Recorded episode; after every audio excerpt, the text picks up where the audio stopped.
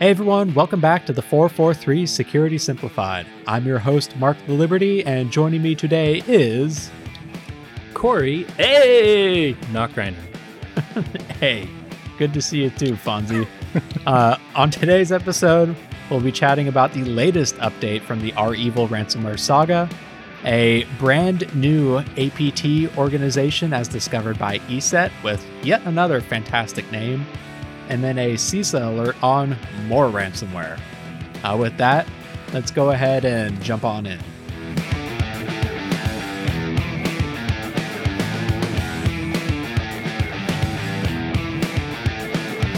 So let's start with a update from a long-standing event.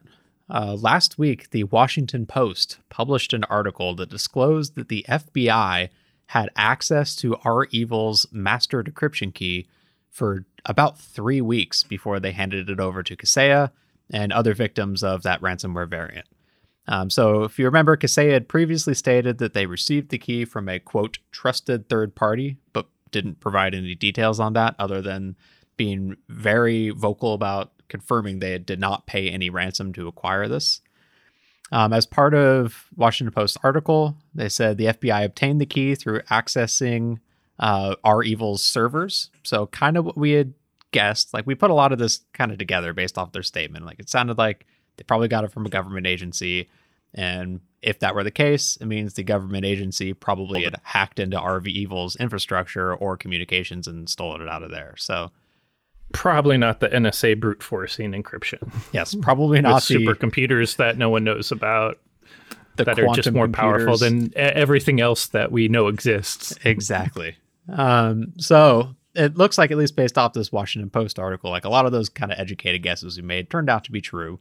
Um, but it's interesting that they held on to it for three weeks before giving it. Now they gave a reason for it. They said they didn't want to tip off REvil that they had access to their infrastructure because they were planning this upcoming operation to disrupt them once and for all. Uh, that operation never ended up materializing though, because REvil themselves just went offline in about mid July without any U.S. government uh, intervention at all. Um, so that article quoted a unnamed source that was familiar with the matter, who said the question we asked each time. So in the context of should we give this key out or sit on it, what would be the value of the key if disclosed? How many victims are there? Who could be helped? And on the flip side, what would be the value of a potential longer term operation to disrupting the ecosystem? Those are the questions we continue to have in balance. Which, man, I honestly, I I just don't envy whoever ends up having to make these decisions because it is like you're stuck between a rock and a hard place. Yes, you could help out the people that have been hit by ransomware already, or you could potentially stop that ransomware family from continuing on forward. That said, like we as we discuss, a lot of these variants they uh, the their developers live in Eastern European countries that aren't necessarily on the best terms with the US in terms of actually prosecuting these individuals. So I'm not sure long term how much damage they could have done. Like, yes, maybe they would have stopped REvil, but REvil went dark themselves. But in reality, like, what's to stop them from just popping back up under a different name now? It's a I I'm like sure a, they have popped up under exactly. a different name already, as far as we know. Like even um, FBI Director Christopher Wray, he testified in front of Congress recently, saying that, uh, among other things, basically confirming the whole, you know, we have to choose between helping these few or potentially disrupting it long term. But he actually said something that Washington Post ripped apart in their article. So he said that um, testing and validation of the decryption key contributed to some of the delay. He said, quote, there's a lot of engineering that's required to develop a tool that can be used by victims. Um, and he, he said during that hearing, uh, but Washington Post pointed out they they then contacted Emsisoft, so the organization Kaseya brought in to try and help out yep. reverse engineer and decrypt these files. Emsisoft said that uh, they received the tool from the FBI, extracted the key from uh, what the FBI gave them, created their own decryptor and tested it all within about 10 minutes.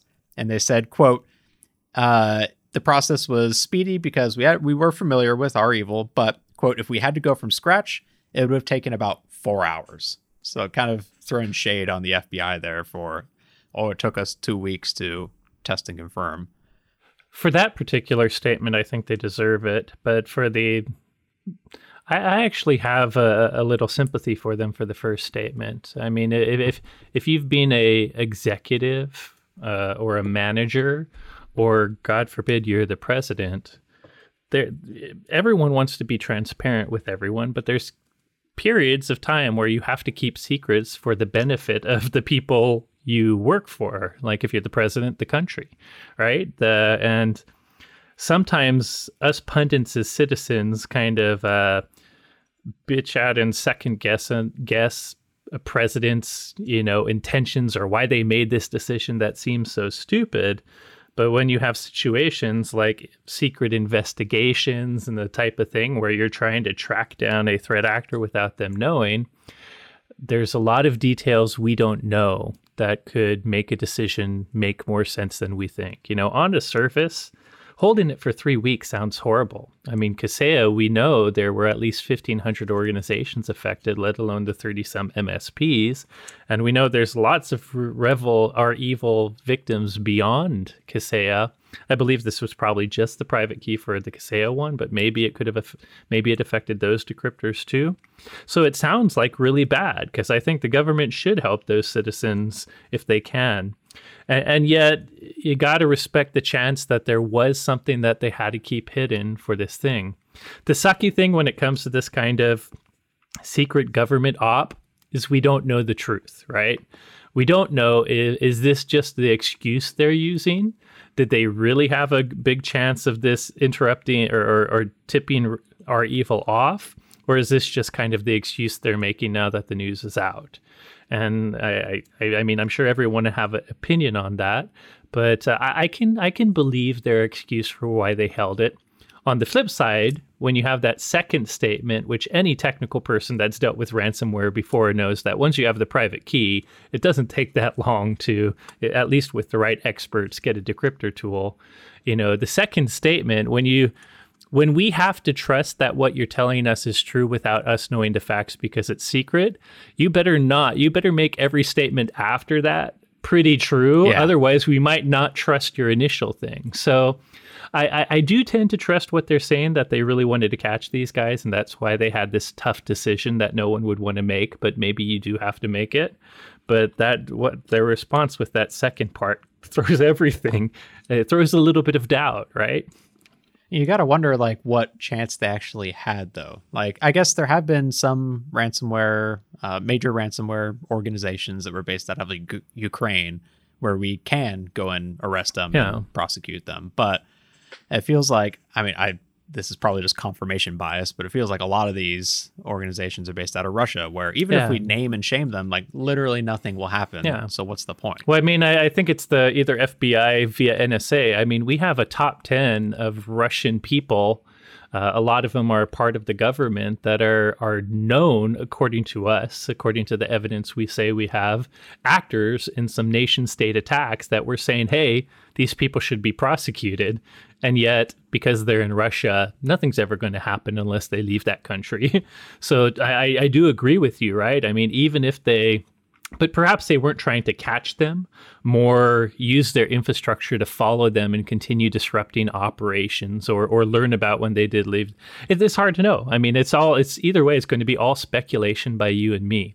The truth is, someone like the president can have secret intelligence or or someone like the FBI by connection can have secret intelligence that we don't know that makes a stupid decision actually a, a stupid seeming decision from the outside world be actually correct.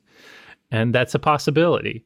And yet sometimes people use that as an excuse to hide dumb decisions too because they have the benefit of everything being secret. I, I don't think I, I, we simply don't know here uh, I don't like that second thing they mentioned because it is provably true that it takes weeks to figure out a decryptor is is provably untrue. But for the first one, I guess we just have to take them on the surface statement. It would have been nice, though, I'm sure, if they got it early. you know, all those victims, I'm sure, are a little peeved because it certainly would have been nice for them. Yeah, three weeks is a long time. Like, obviously, they were doing their best to recover during that period using like backups or whatever else they had access to. But you have to imagine of those, what is it, 1,500 yeah. or so organizations? sizable number of and them probably didn't have Kaseya themselves, right? They they felt responsible for all their MSPs customers too. And they went through, you know, it, it wouldn't lessen the impact that you had a issue in your product that affected customers. But if you if you had this recovery method early, you know, they went through three weeks of probably sleepless nights. And so it does it. I, I get it. It sucks. Uh, maybe uh, maybe the decision was right. We both agree it would have been a hard decision if there were some reasons that the FBI thought they could get closer to the group, uh, or whoever else was was working on this. But uh, it's always hard to know when the operation itself is secret. I wonder how secret it is. Can we like flex our Freedom of Information Act muscles and see what information we can get out of it? I, I don't have a lawyer. I, I'm not a lawyer, so I don't know. But don't for confidential information. I think there's a time period, right? Maybe 10 years from now, we can flex that method because eventually information does go declassified in a way that it, but I think it take, I, I think if it's literally classified, you don't get freedom of information. There, there's exceptions that allow it to be classified for a period of time before that kind of thing take kicks in. Well, I That's my what I think I've read. obviously in the end, like our REvil went away, or at least their infrastructure went away. Like you said, I bet they're already back under some different name somewhere on the forums, and no individual person was arrested or thrown in jail for this. Uh, but you could like, I really hope that at least something good came out of it. Maybe like by holding on to this, they maintain some communication channel with one of those individuals that'll allow them to disrupt additional things in the future. I guess we'll see.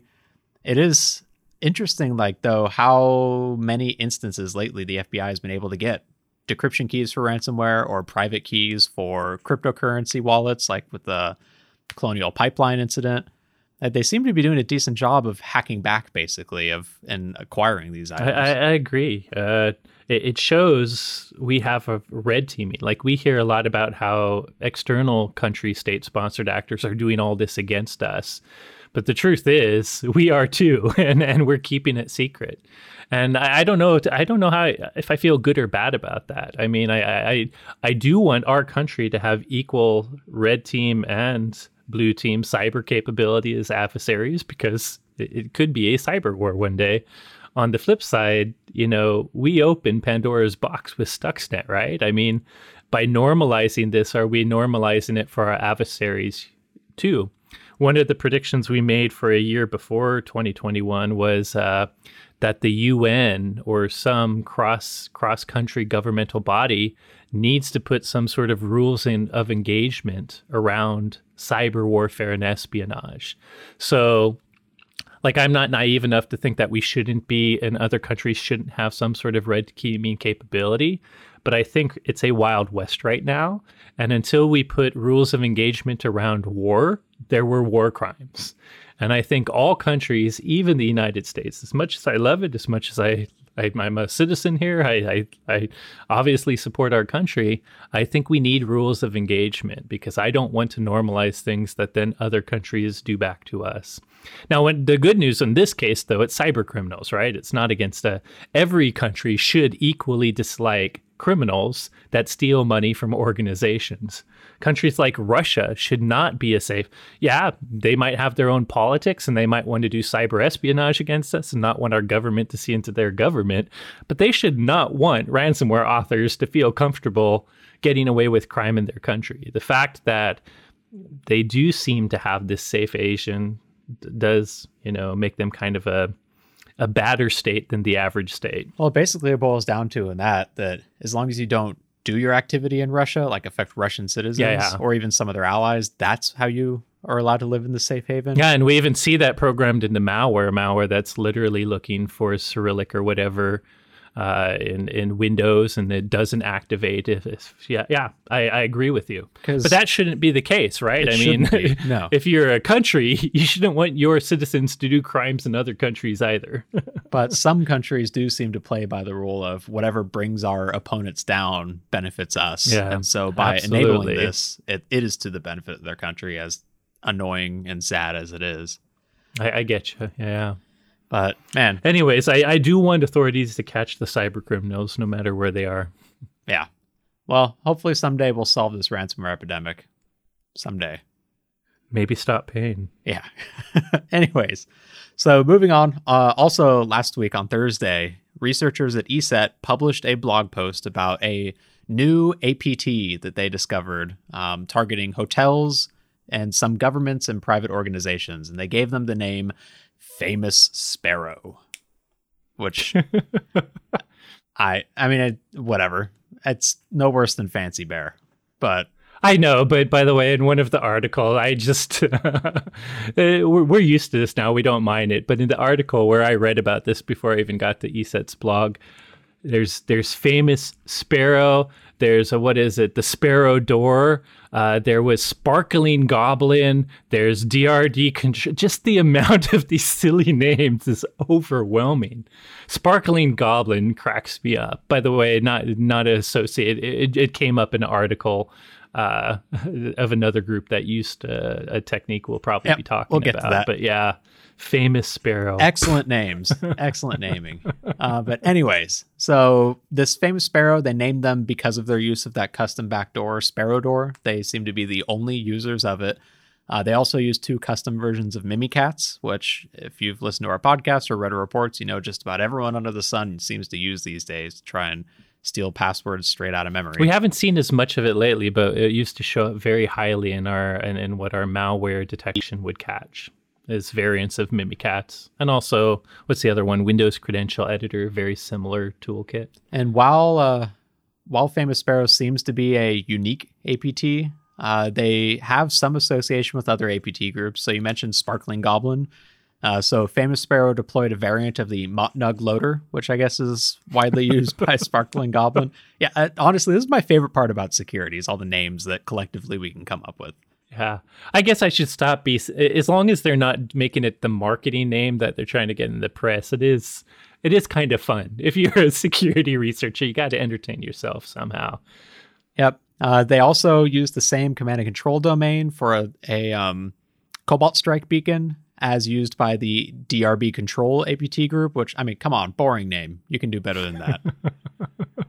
uh, anyways, uh, so in their analysis, though, they listed out basically the tools, tactics, and procedures procedures of this famous Sparrow organization, and there were some interesting tidbits in there.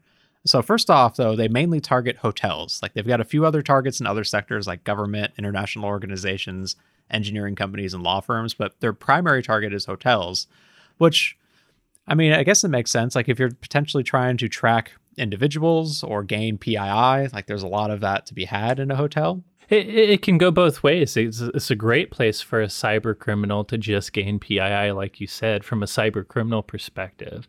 But there's also been lots of cases of state sponsored hacking specifically targeting hotels. Because if you think about it, they're targeting diplomats, politicians, and activists who often travel to other countries, including maybe the country they're rallying against to do stuff. So I, I remember the attacks that kind of were in Hong Kong based or Chinese hotels that were really there because they happened to know certain diplomats would be there during a certain conference convention that was going on. So I, I could see hotels being a great target both for the cyber criminal threat actor and for the kind of nation state threat actor.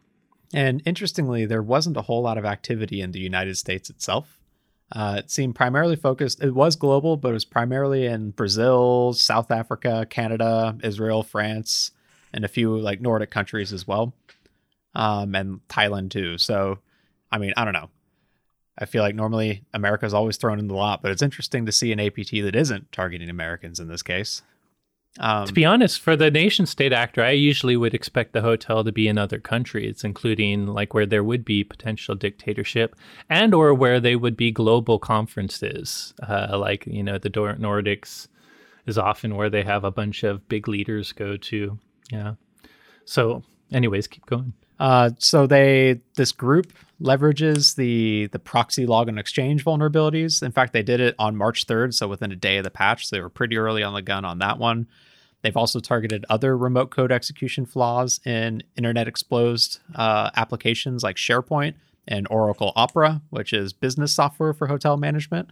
So common trend there of going after exposed resources. Um, after compromise, they deploy a few tools. So Mimikatz, they've got their own variant of that to try and steal passwords and hashes. Uh, they use procdump to again dump LSASS memory. Um, NBT scan, so it's a net scanner to enumerate hosts on the network, and then their Sparrow door backdoor. And uh, we'll get into that in a second on some yeah. more details about that.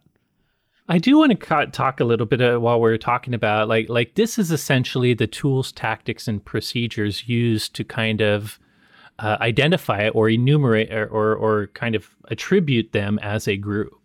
And uh, I think we've talked about many times before, attribution is hard. If you're just using things like the IP address, you're not attributing uh, an attack to any particular place. You know, we all know there's there's proxies and, and VPNs.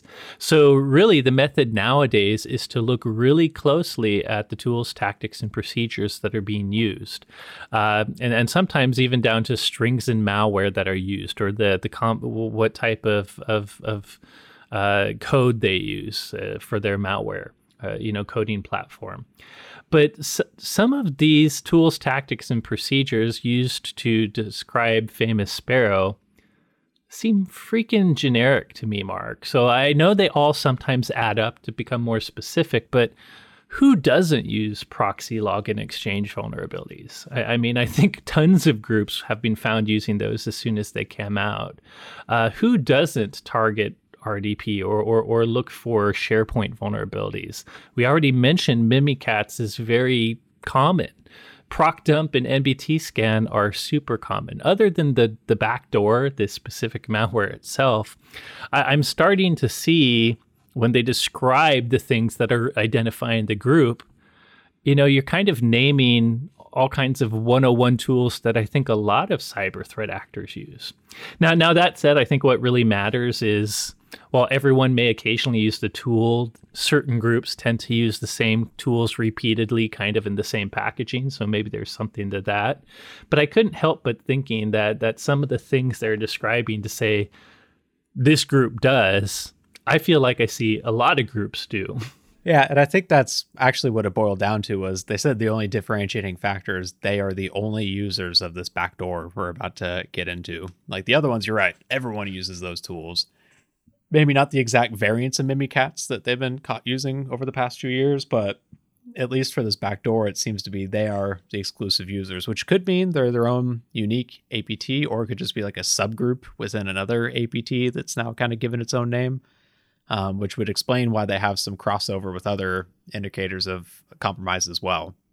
Um, so the Sparrow loader, uh, ESET actually went into a pretty in-depth analysis of exactly how it worked, um, and it was uses a few different methods for evasion and gaining access that I don't think we've talked about a whole lot on this podcast. So I wanted to go through it. And the first one was the loader itself is loaded up via a DLL search order hijacking attack. So what that means is basically any application on your computer and Windows these days it doesn't typically have all the code it wants in that application itself. It'll use libraries. So either libraries it comes with packaged or Windows system libraries that it needs to gain access to.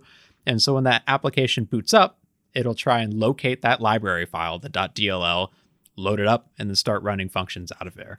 And in some applications, um, it might search for multiple spots for that file. Like if it's one that's included in the application, it might look in the library directory might look in the Windows system directory, might look in a few different system directories to try and find this thing. And if an attacker is able to write to one of those directories that it's searching for, and it's higher in the list than where the actual legitimate file is, they can go in there and drop a malicious library so that when this application loads up, it searches through and grabs that malicious one first and doesn't even get to the legitimate one. And then when it attempts to call just whatever function out of there, like get host name or something, it's overridden with a malicious uh, function instead that does whatever the attacker wants in this case. Um, the Kaseya incident was similar to this in that it used a DLL hijacking style attack with um, a old but legitimate version of uh, Microsoft Defender that suffered from a vulnerability that let them again load in their own malicious uh, library instead of the it accessing the legitimate one. And in this case, it looks like the the Sparrow loader itself is actually three files. So it's a again legitimate but old copy of K7 Computing's antivirus software. Uh, it's got a malicious library that it drops along with it, and then an encrypted shellcode file. Pretty simple at that point. So again, uh, it seems to be a more common evasion technique these days to basically bring your own trusted executable. In this case, another AV software where you know maybe it's got a whitelist for that file hash so that some anti-malware engines and EDR won't pay extra attention to it. And then through that, they're able to load up then a malicious library to do all the bad actions. And if that malicious library evades detections or at least doesn't raise enough red flags on its own, it can then enable them to then decrypt the actual shell code and do whatever the heck they want on that host. Um, so the how when Sparrow Loader executes that antivirus uh, executable it has finds the malicious DLL first because it's dropped in the exact same directory as it, which is the first spot in the search order, and loads it up.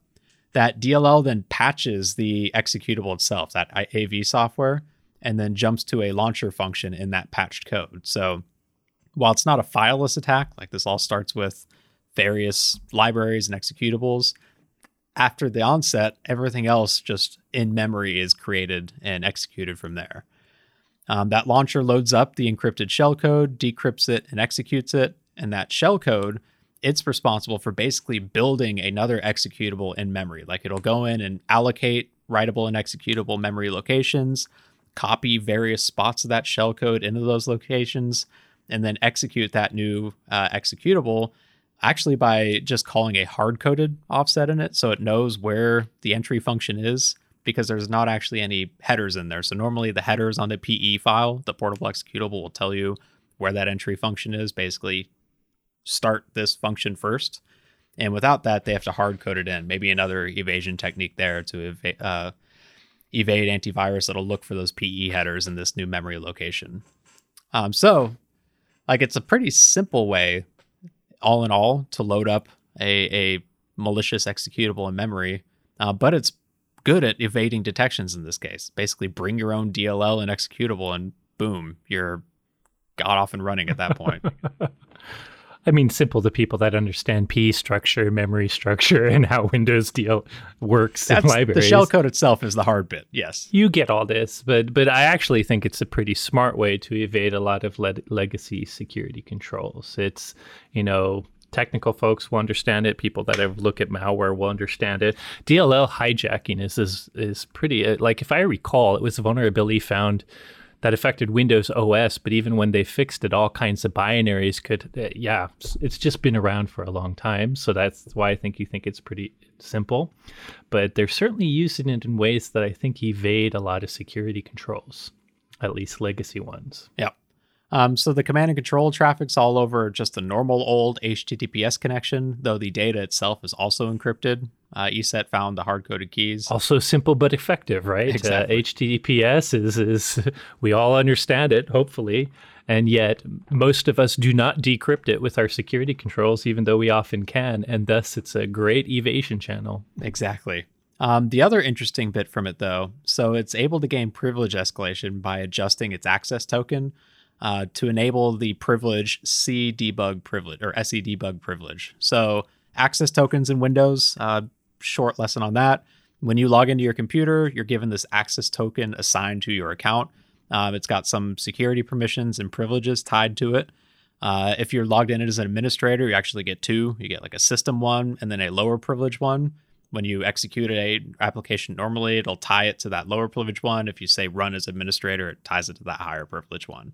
Uh, but all processes that you execute as that user uh, get a copy of that access token and all of the privileges. And this SE debug privilege uh, uh, permission within that access token allows the holder of that token, so the user or the application, to debug another process, meaning reading and writing that process's memory, which means you can then do memory injection. So basically, it modifies its access token in order to get that privilege and then it uses that to then patch other libraries in Windows and the application itself. Like it does things, patches a shutdown library to disable, uh, prevent it from being disabled. Uh, patches a network uh, function in order to keep the socket open even if it's idle. So it kind of once it gets going, it's able to elevate its level of access and start patching stuff to make it even more difficult to remove it after the fact, which I thought was kind of interesting. Yeah, cool. Feels similar to the things that old school that rootkits often did. Yeah, exactly. Uh, all in all, highly recommend checking out ESET's article on this on uh, welivesecurity.com. Uh, they did a great analysis with all of the again tools, tactics, procedures, and a whole bunch of indicators of compromise if you want to check hashes or IP addresses especially if you are in the hospitality space to make sure that you weren't targeted by this particular attack. Yeah. And the one thing we lack on podcasts that they do very well in their post is there's a lot of graphic images that, you know, if if you don't really understand everything about how DLLs work in, in various Windows libraries versus what we're talking about these malware DLLs do there's a lot of great, you know, graphics to go on in, with their posts that really help explain what really is a complex topic for the average user. If you're like me and prefer reading through picture books, it's fantastic. Yeah. Only would be better if they made a, a or what is it? A, ask me like I'm five uh, version of it in video, then maybe I would understand it. There you go. I'm kidding. I, I actually understood it quite. I well, got the smarts. I got the brain. I understand it. I promise. I have the I have the biggest brain, man. I'm what is it? A stable genius, right? Yep, exactly. Stable genius. Uh, so finally, today we'll end with a quick update from the Center for Information Security, no, Cybersecurity Infrastructure and Security Agency, CISA. Man, one of these days I'm going to get that acronym correct on the first go, and it's going to be glorious. Uh, they published an alert detailing the increased use of the Conti ransomware, which has now affected more than 400 U.S. organizations. And so, as with most CISA advisories, they also go through the tools, tactics, and procedures of these threat actors and then end with a bunch of tips on how to not fall victim to this style of attack. Um, a few standouts from their alert, though. So, they noted that while Conti works under a ransomware as a service model, like we're seeing for just basically all ransomware attacks these days, it's a bit different from the typical model. So, it looks like Conti developers actually pay the people that deploy it a wage instead of giving them a percentage of successful attacks. So instead of like giving you the ransomware and then taking 30% off the top, they just pay them a wage to go out and deploy it then. And then I guess they fire them if they don't deploy it on enough systems. I don't know. But that's, I mean, I hadn't heard that model in use yet in ransomware as a service. Uh, so that was kind of interesting. I guess it is really becoming more commoditized now, where there's basically these entire businesses built around it, and soon they'll start offering healthcare, maybe. Yep. um, but so when it comes to the ransomware itself uh, and their delivery methods, they typically gain access through a few main um, modes. And if you listen to Corey's and my webinar, it would have been last week now on the Colonial Pipeline, you'll recognize quite a few of these as the ones that we called out. It's like spear phishing. Well, is, there's a couple novel. They feel old to me, but a couple novel ones. True. But keep uh, going. So spear phishing's the big one. They said they use campaigns with both attachments and or links. Uh, Word Office attachments seem to be a popular one with embedded scripts to download other malware loaders like TrickBot or Cobalt Strike to aid in lateral movement as part of it. Stuff that we've seen before. Uh, stolen or weak RDP credentials. So if you've got remote access via RDP enabled on the internet, pretty easy to get your way in through there potentially. Another one was phone calls, so phone phishing. That one was yeah. That that was that was the. I mean, it. We know it exists, but nowadays it seems kind of novel. Like I can't imagine. I, I guess the reason vishing exists is there. I'm I'm probably stereotyping now, but I think it mostly targets older folks, like the Microsoft calls, the remote desktop calls. But it feels like a technique that's very 101 and yet it's still obviously in use so it must be having success yeah um, they also, the next one you're going to get to is is uh, the same. I'll, I'll, comment on that, but go ahead. And what's the next one? fake software promoted via search engine optimization. Yeah, the search engine optimization part of that is is neat. You know that that means they're putting keywords in their web pages and and doing things so that if you search certain things, this will pop up. But the fake software part Man, that feels so 2000s to me. You know, before we had ransomware, we had scareware, you know, the kind of thing that says, "Hey, you have a virus. Go get this this antivirus product, this fake software to fix it." it it's it, it must still be working, but it kind of I, I thought it was weird because I'm like, do people still fall for that crap? I mean, obviously, I don't. Well, I hope I haven't fallen for it, but I see it all the time when like you're looking for some specific application or some I don't know anything, and you search for it. You will occasionally get those somewhere in the front page of your Google results, like something that is clearly bogus with just download me buttons plastered all over. So I could see and that's, it, like the, that's said, kind of the working in some funny thing. It's it, to me and you. It seemed like I, I I I see that as clearly bogus, which is why I you know like I'm agreeing. I I I see it. I just am so surprised that it's effective.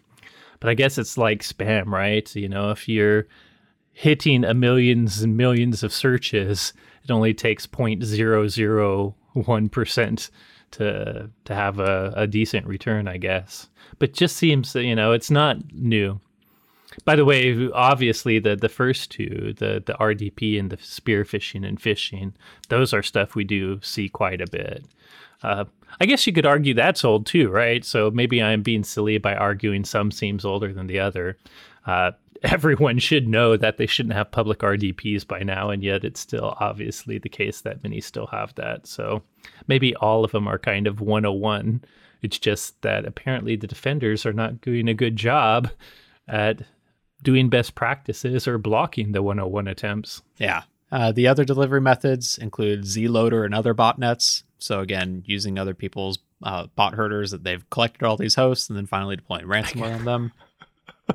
I gotta say though, Zloader, that is that feels as old as time. Yeah, you know, I don't malware shame people, Corey. So I just don't get it.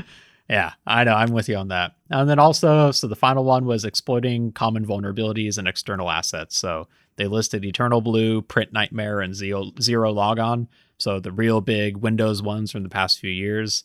If you're leaving the applicable ports open, like SMB exposed, man, if you've got SMB v1 exposed to the internet now, I guarantee that this is the least of your issues. Yeah, that that's why this is such a like a depressing read for me. In that, you know, it, it it feels like a the polar opposite of F- famous Sparrow, where the malware was using some pretty novel ways to both get people infected at hotel networks and to hide itself. But this reads like all the things, uh, you know, for malware delivery back in 2005. So the fact that they have to post this, the fact that CISA had to put this up, and you know we know that 400 attacks have been successful. So it, it just was kind of a depressing read for me because it means at least 400 companies were not doing 101. Yeah, exactly. Um, very depressing on those. So when it after it gained access though, so it used things like Router Scan, which is a penetration testing tool to scan and brute force routers, cameras, NAS devices, basically any IoT or consumer device uh, that has a web interface. It would use Kerberos attacks to gain admin hashes to try and brute force them offline then as well. Uh, they commonly exploited RMM and other remote desktop software as backdoors. So again, That's smarter. That's smarter. And the scanning for IoT with web applications. Now we're getting into more modern territory. Yep. Uh, they use Windows sysinternals and Mimikatz to obtain user hashes and clear text credentials. So, common trend even in just today's podcast, as you're seeing.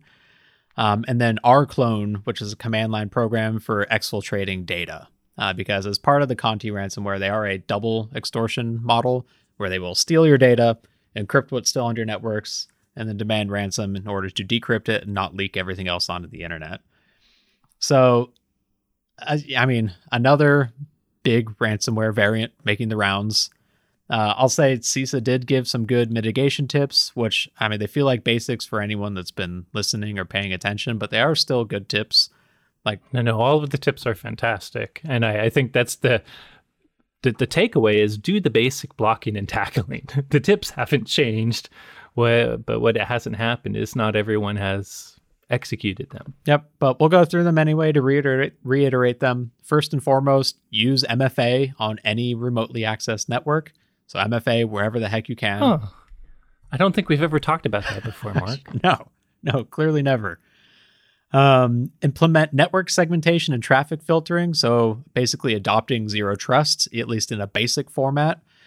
Um, vulnerability management, so making sure that you're identifying vulnerable systems, have a good patch management schedule to make them not vulnerable anymore. Again, get rid of that low hanging fruit so attackers can't just easily walk in. Uh, removing unnecessary applications, so just IT hygiene. If you don't need an app, especially one that has elevated access, remove it. It's one less thing that could possibly get compromised through, you know, an unpatched vulnerability or a supply chain attack. That makes sense too. Uh, they specifically called out endpoint detection response. So, again, not just relying on endpoint protection, but also deploying tools that can catch what that potentially misses and respond to it quickly. And then regularly auditing your users' activity logs. So, again, kind of like zero trust, just assume the breach and look for that potentially malicious traffic on your network to identify and stop one of these ransomware attacks. But, like you said, like yeah. a lot of these are basic. And if you just follow the basics, you'll be in a pretty good spot to defend yeah. against it. I would say it's not new to us. It's been around for a while, but I would say the endpoint detection response one in particular is maybe a little more modern advice, and that. Uh, by the way, the simple way to separate endpoint protection versus endpoint detection and response, they're often delivered together, but endpoint protection is mostly about pre execution malware prevention, meaning just trying to make sure the malware never gets on your computer and never runs on your computer. And obviously, that's preferred uh, to, to happen. It's, it's not always the case, though. We know, even from our own report, with zero day malware, uh, often gets past the first line of defense. So, endpoint detection is more about uh, finding or detecting the post execution threat, the malware that has ran completely or started to run, by looking more for indicators of what it's doing, not just trying to find it before it runs. So, while it was always a great tip to have have endpoint detection response, I think it's a it's uh, at least of all the other tips, it's a more modern security control, and it's one that less people have. You know, everyone has AV, everyone has basic preventative anti malware. But endpoint detection and response is really the tool to find endpoint breaches in your network and mitigate them as quickly as possible, sometimes automatically. So, of the the the newness of defenses, I think that's probably one that some of you may not have and should consider. Yep. And again, if you want to check out all the indicators of attack, indicators of compromise, tools, tactics, and procedures, the alert is AA21 265A. Uh, like I yeah, said, very easy to remember. Just just pop that in the URL. No, I'm kidding. yes, yes, correct. Uh, but A twenty one two six five A. Yes, I'll you got it. That forever now. Yep. Yeah. Hey, I've already memorized. I didn't read that, that at all. Uh, it was just out of my brain. What is it? CVE 2021 40444. That 444 Office yeah. document but one. That was because of alliteration. Four zero four four four. I think we all could memorize it not as much alliteration in AA 21265A. I, I guess the A's. Maybe if we say it enough, we'll all remember it. Quiz time next week on the podcast. 265A. all right. Let's sign off before we lose any more listeners. Are you telling me listeners don't love to hear me yell A into their ear? Hey! I'm Fonzie. Does anyone even remember Fonzie from Happy Days?